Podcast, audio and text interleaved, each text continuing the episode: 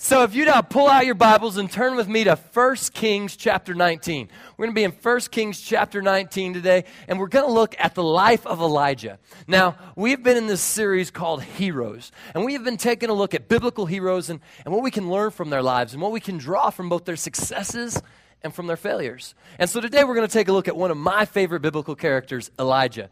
All right, and you got to understand Elijah, I just think he's the coolest guy because his life is like a made for TV action series. All right, I mean, they should totally make a movie out of his life because you have action and intrigue and drama. You've got murder and betrayal. You got villains, all of this stuff. I mean, it is just amazing. And Elijah's life was just this whirlwind of God's activity. And he, he faced off against kings and false prophets. He called down fire from heaven. He brought people back to life. I mean, it was just amazing. But in the midst of all that greatness, he still remained humble.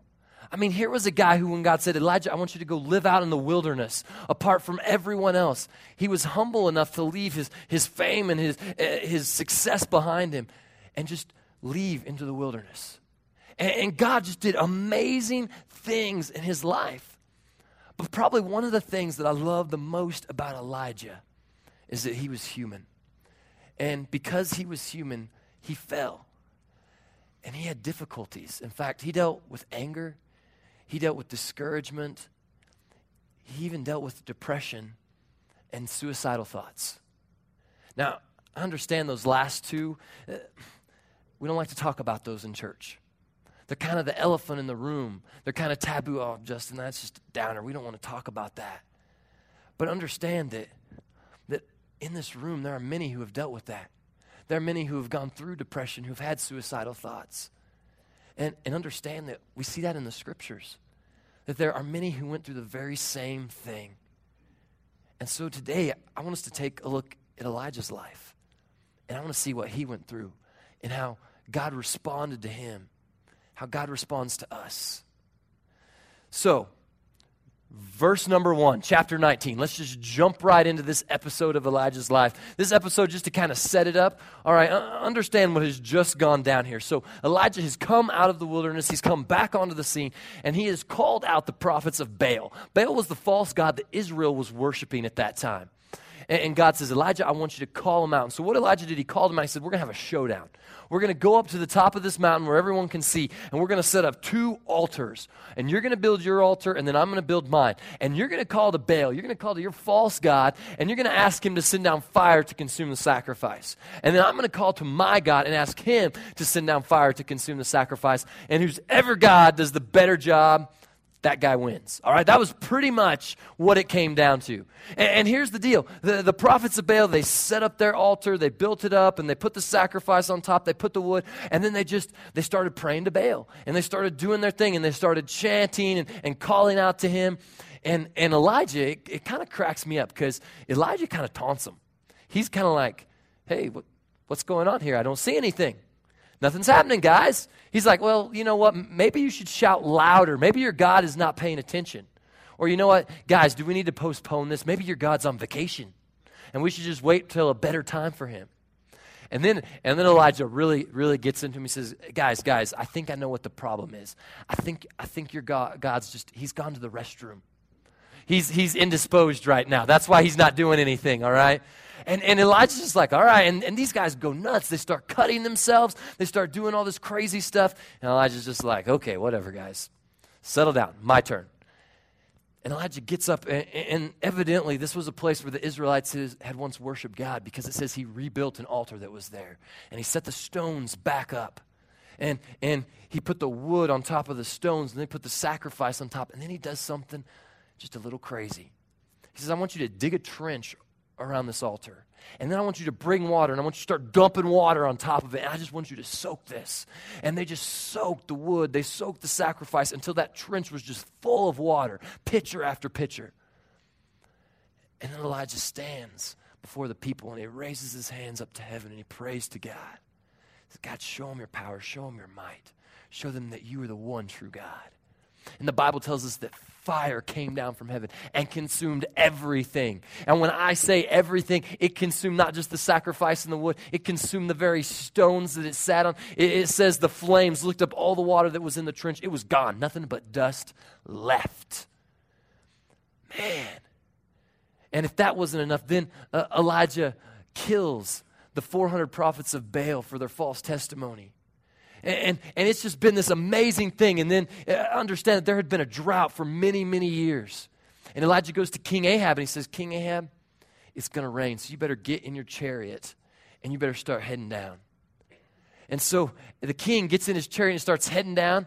And, and God just says, Elijah, I want you to run after him.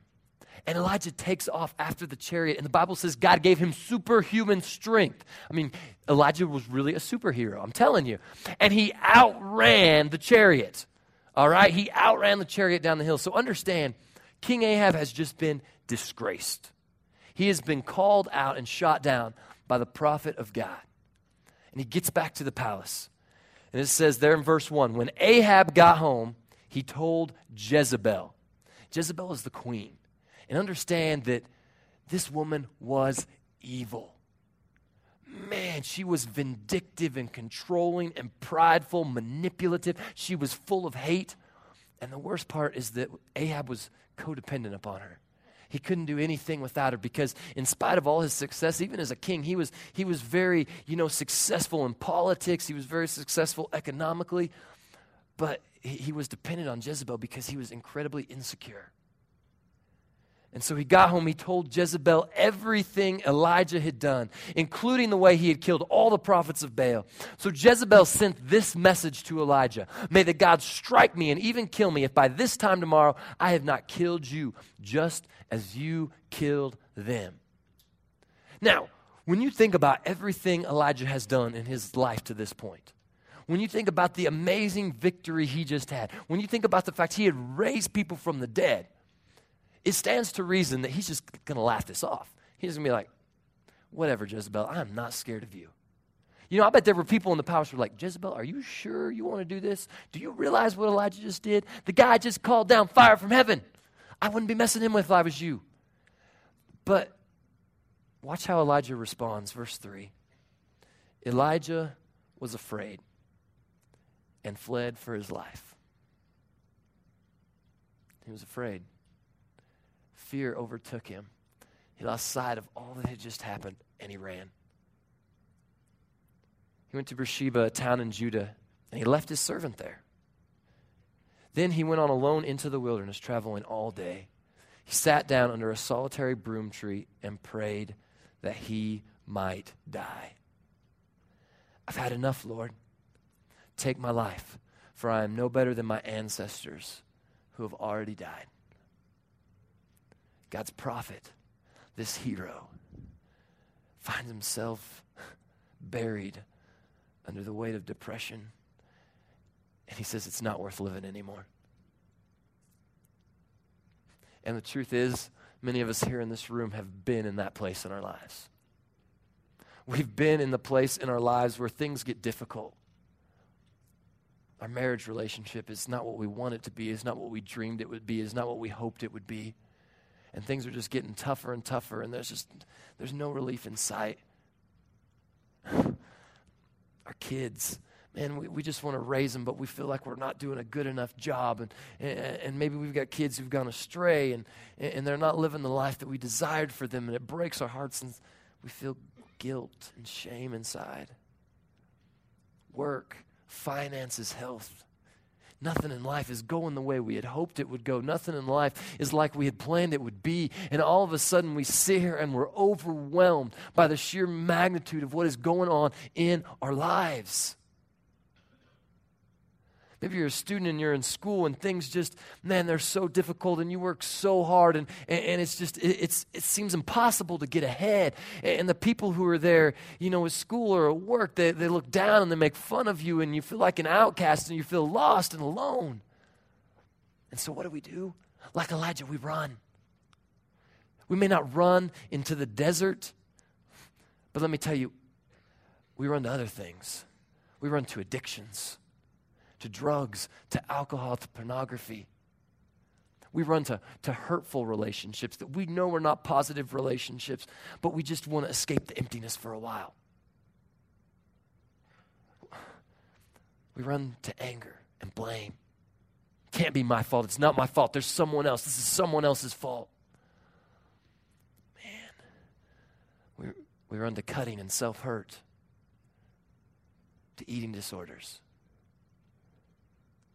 because we can't handle it and we run and we run and we run. And when we can't run anymore, we stop and we lay down and say, God, I can't do it. God, take my life.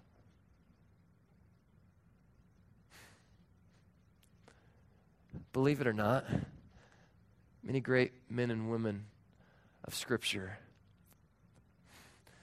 felt exactly what you feel we forget about that and we don't like to look at that. You see, Moses and Jonah, both at different times in their lives, said, God, I've had enough. Just take my life, God. Take me to be with you in heaven. I don't want to be here anymore. I don't want to deal with this anymore. I can't take it, God. Job and David went as far as to say, God, I wish I had never been born. It'd be better for everyone in my life. It'd be better for me if I had never been born, if I wasn't here, if I didn't exist. King David. That's the same David who slayed Goliath, who, who led amazing military conquest, who was the greatest king in the history of Israel. Saying, I wish I'd never been born. Listen to what Paul said in 2 Corinthians 1 8. This blows my mind.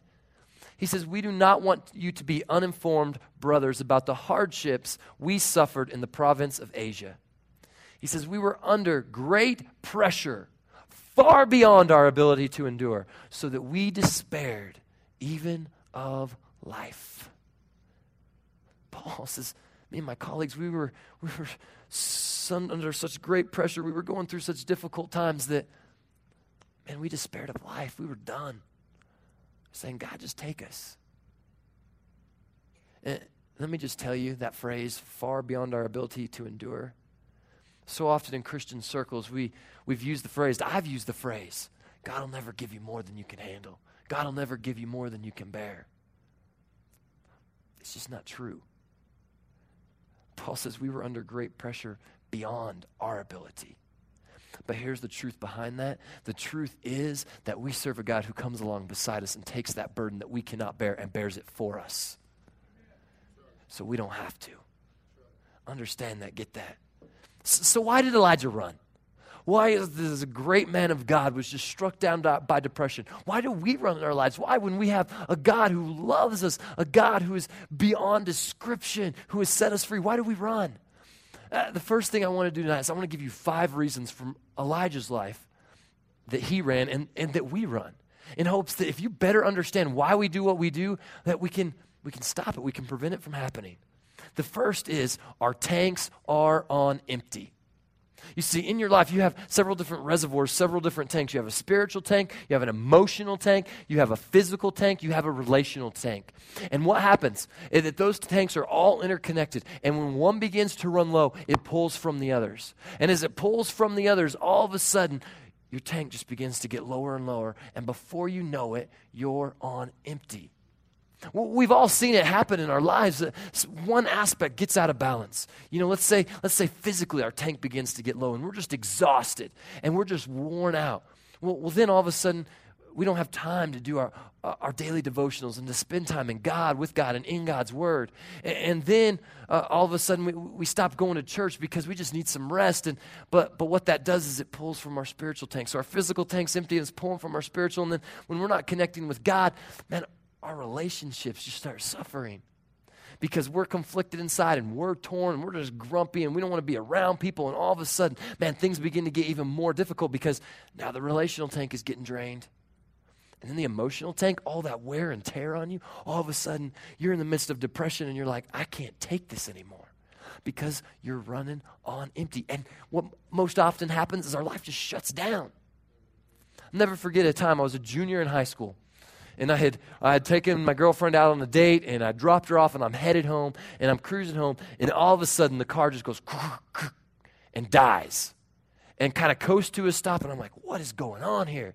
So I'm like, mm, mm, trying to get it to start. Nothing, nothing. And I'll be open and honest, I don't know nothing about cars. So I did what every teenager does who doesn't know anything about cars. I called my dad. And I'm like, Dad, I don't know what's going. The car just died. Da da da da. He's like, Have you tried doing this? This? I'm like, No, no, that's working. He's like, All right, I'll be right there. So he pulls up, pulls him behind, and, and he goes, he says, Pop the hood. So I pop the hood. And so the hood comes up. He goes, All right, try to start it. And he's looking at who knows what and trying to figure out what's wrong with what and using words I've never heard before. I'm trying to start it. And nothing's like, Man, what's going on here?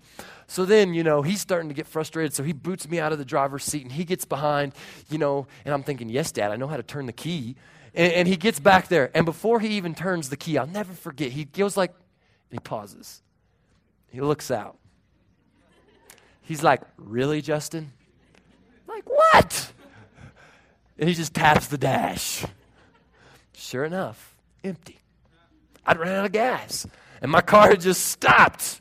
And I remember he took the he took the, the lawnmower gas tank out of the back, handed it to me, and says, The gas station's that way. I got home a little late that night. But understand that that's what happens in our lives. We don't pay attention to the gauges. We don't pay attention to what's going on, and all of a sudden, we're running on empty, and our life shuts down. And it's really hard to get it restarted. First reason we run is our tanks aren't empty. The second reason we run is we lose sight of the truth. This is a truth that God has been hammering home to me over and over and over in my life. The idea that we so often forget in the midst of difficult circumstances that God alone is in control. Not the people who have put us in difficult circumstances, not those circumstances, not our feelings, not our emotions, but God alone is in control. And when we allow our feelings and emotions to take over, we lose perspective of the entire situation, and all of a sudden, we find ourselves shutting down and running because we can't deal with it anymore because we're overwhelmed. Listen, here's the deal. Uh, when we lose sight of the truth, we focus on the problem instead of the power of God, and we focus on fear instead of faith. Understand that, get that. That is, that is such a truth that runs throughout Scripture that when we lose sight of the truth, we begin to focus on the problem instead of the power of God, and we allow fear to take over instead of faith. Not only do we lose sight of the truth, but number three, we get caught by the waves of success.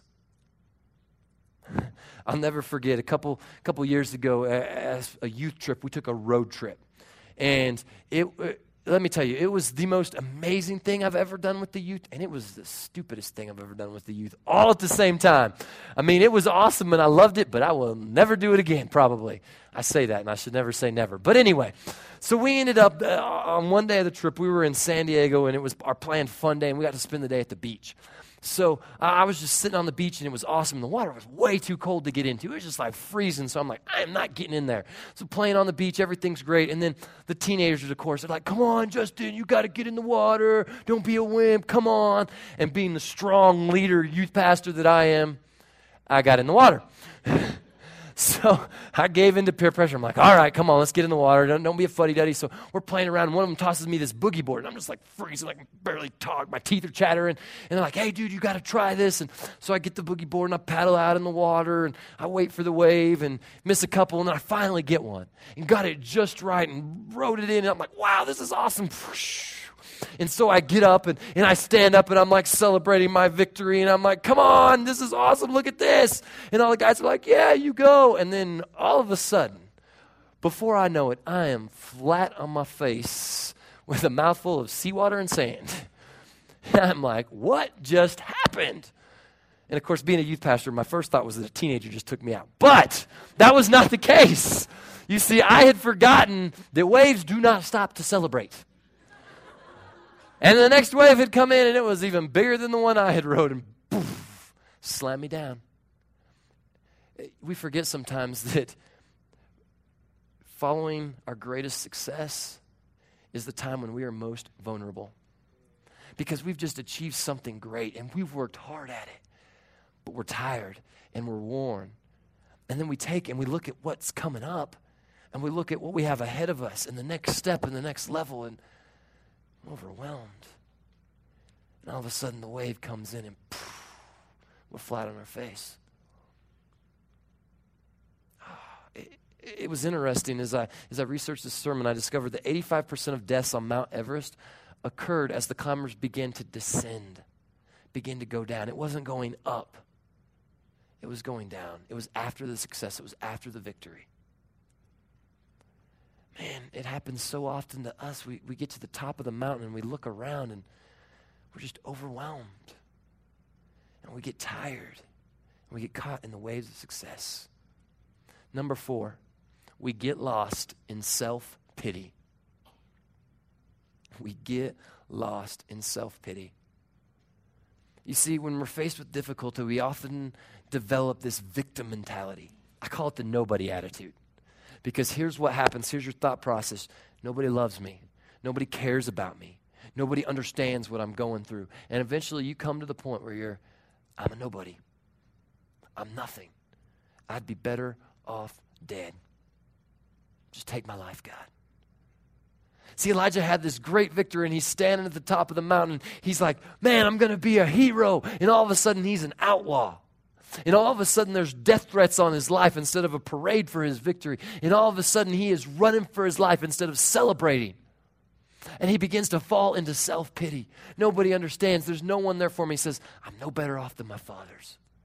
My fathers who went before me, who were slaves, I'm no better off than them. I'm a failure. Just take my life, God. I'm so glad that the God we serve, the God who promises to answer every request. When he hears that request, God, take my life, I can't do this anymore. That he cares enough and he is strong enough to say, Sorry, no, I have a plan for your life. You see, you are my masterpiece. I created you for a purpose, and I have chosen you, and I have called you. And, and let me tell you, I will never leave you or forsake you because you are my son and my daughter. Don't get lost in your self pity. Number five, we separate ourselves from positive relationships. We separate ourselves from positive relationships. I think it's interesting in this passage it says Elijah left his servant there at the edge of the wilderness. I'm sure he had tons of great excuses, tons of great reasons for why he separated himself. Uh, listen, I have to do this alone. This is something I have to do. Listen, understand, it's for your own good. I'm protecting you. You just don't understand. Or maybe he was caught up in the trap of guilt and shame and said, I'm just not worthy to be here. I'm just not worthy to do this. You don't want to be around me. And he pushed what he needed the most away. And we do that so often. We, we fall into that trap and we believe the lies of feelings and emotions and shame and guilt and we push away the relationships that we need the most. We push away the encouragement and the accountability. Our fear causes us to withdraw.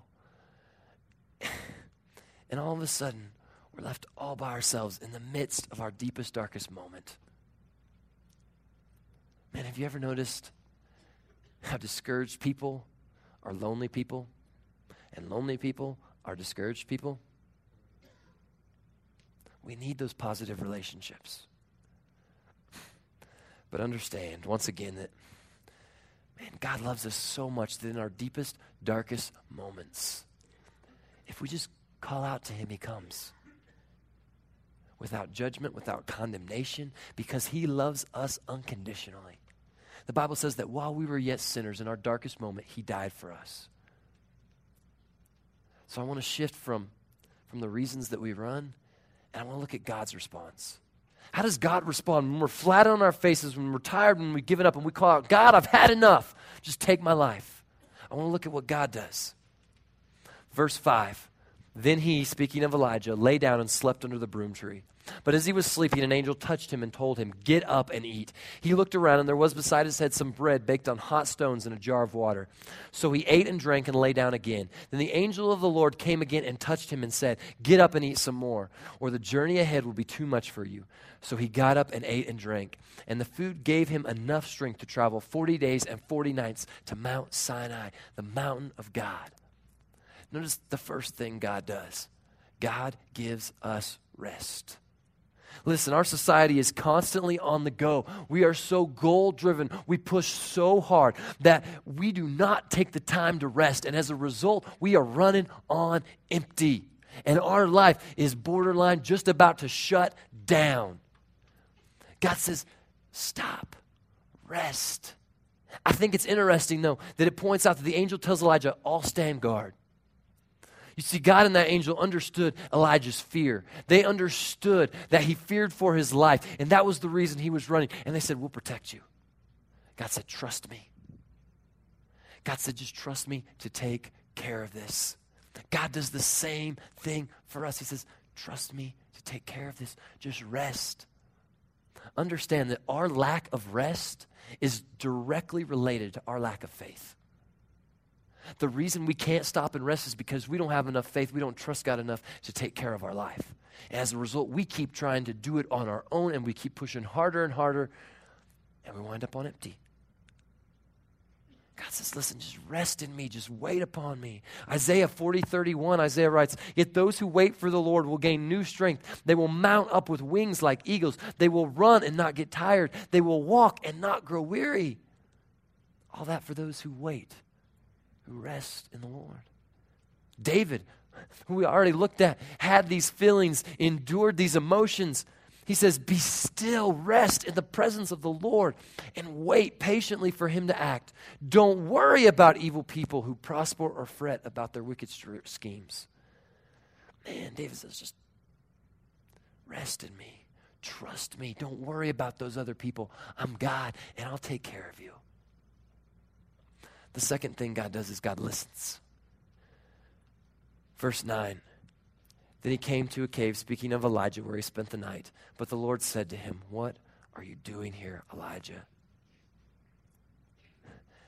There's no, no blame, no sermon, no accusations. No, Elijah, what were you thinking, man?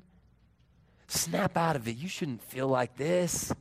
Come on, Elijah, get back to work. Instead, God looks at Elijah and he says, What are you doing here? What is it you need? What are you going through right now in your life? Just, just talk to me, son. How can I help you? I have two young kids, and I've experienced more than once where they just come up and I hear them crying and I hear them coming, and, and they're just torn up and they're screaming at the top of their lungs, and the tears are flowing, and, and they can't even get enough air to talk. And what I do is I just pick them up and I wrap them in my arms and I hold them close. I'm like, Calm down. Tell daddy what's wrong. Tell daddy what's wrong. Tell me what you need. That's what God does to us. He doesn't judge us, He doesn't condemn us.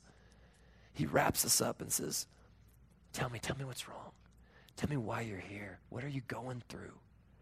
And He listens. Uh, Elijah replies, and it's not the greatest reply. He says, I zealously serve the Lord God Almighty, but the people of Israel have broken their covenant with you, God. They've torn down your altars, killed every one of your prophets. I'm the only one left, and now they're going to kill me too. He's caught up in all that self pity. He's forgotten about the truth. But God just graciously listens. Even in the midst of Isaiah's just anger and bitterness, God doesn't say, Elijah, that's the dumbest thing I ever heard. And look at Elijah and say, I can't believe I can't believe you're doing this. How stupid can you be? Instead, God looks at him. And God says, Listen to me, Elijah. Verse 11, he says, Go out and stand before me on the mountain. Elijah's in this cave. He's in the midst of darkness. He's wallowing in his depression and his fear. And God says, Get out of the darkness. Get out of the cave. And then God displays these three mighty works of power for Elijah. And then speaks to him in this still, small voice and asks again, What are you doing here? You see, God says, Elijah, get out of the cave. Get out of the darkness of depression and discouragement and self pity. Leave it behind. Stop focusing on everything that's gone wrong. Stop thinking about everyone who's against you and realize that the God who has walked with you all these years is still right beside you. That, that I am God and in all my power, I am still here for you. And when Elijah came out of that cave and when he saw the power of God and when he heard God speak, God says, Why are you here, Elijah? You've seen my power and my glory. Are you ready to go?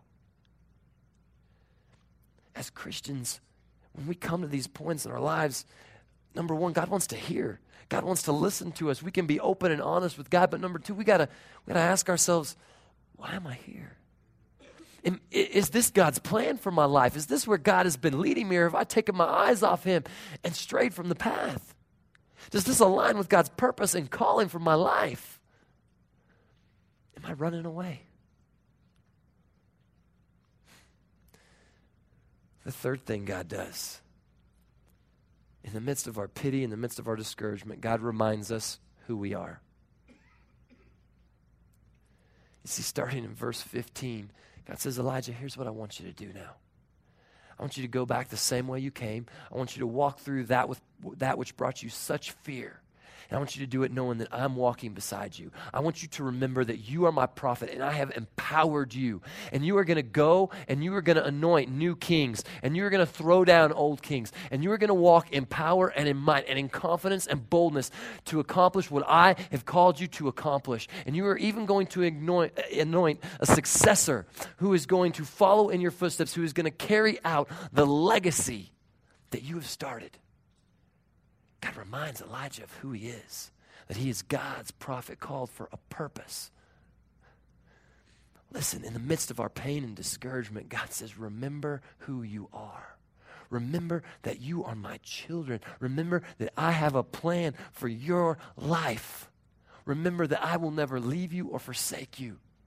And God's going to say, Here's what I want you to do. I want you to turn around and I want you to face your fears and I want you to stand victorious, knowing that he who is in you is greater than he who is in the world.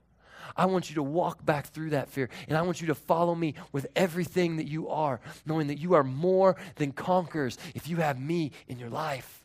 And I want you to embrace the greater purpose that I have called you for and understand that you are chosen, that you are called, that you are my priest, a royal priesthood, a, a generation called out to do amazing things. God says, don't forget who you are, who I've called you to be. And don't forget that you're not alone, that I will walk through you. Number four, God provides a friend. When we push away relationships, when we push away that which we need most, God provides a friend.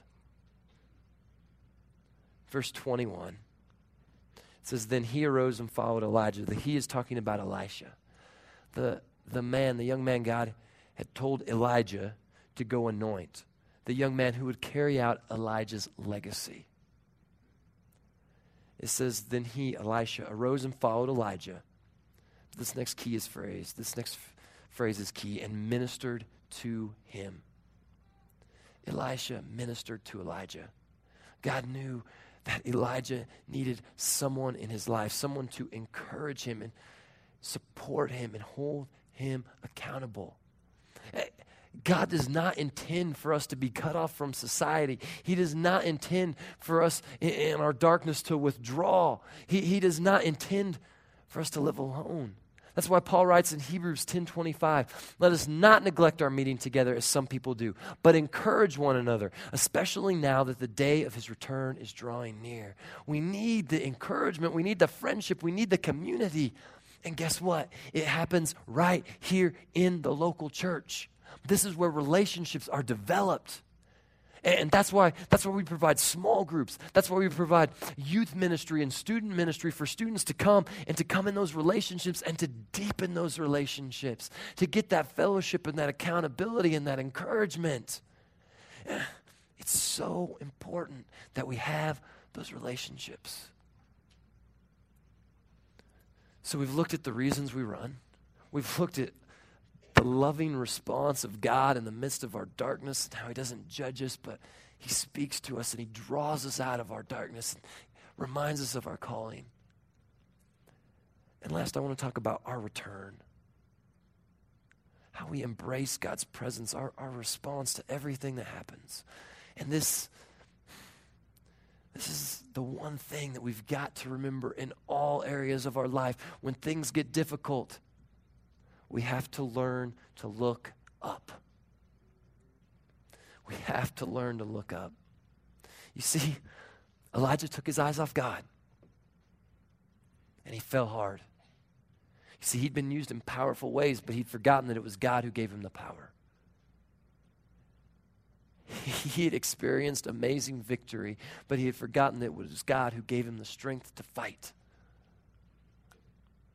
And when we begin to fall into the traps and into the darkness of depression and anger and discouragement, we have to remember to look up.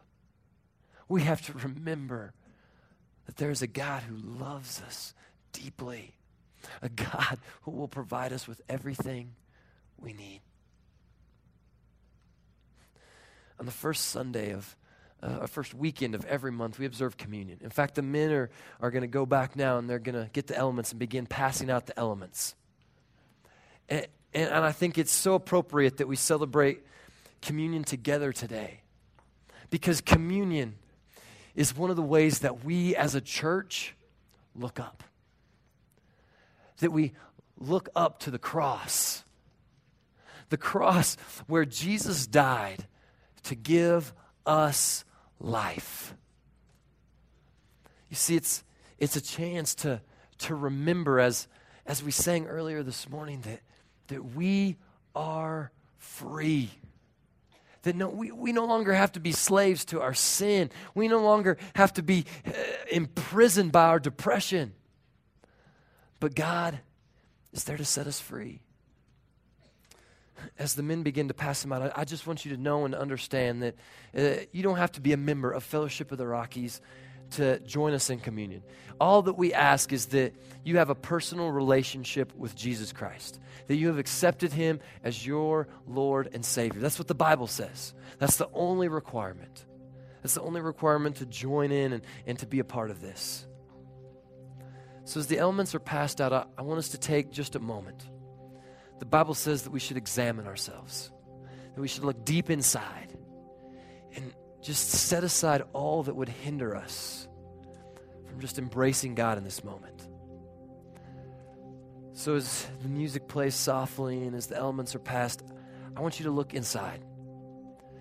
And whatever it is in your life right now that may hold you back from looking to God, that may hold you back from connecting with Him in this moment, I just want you to give it to Him whether it's anger or bitterness, whether you're struggling with depression, uh, whether you have issues with unforgiveness, whatever it is, in this moment, just say, God, I give it to you.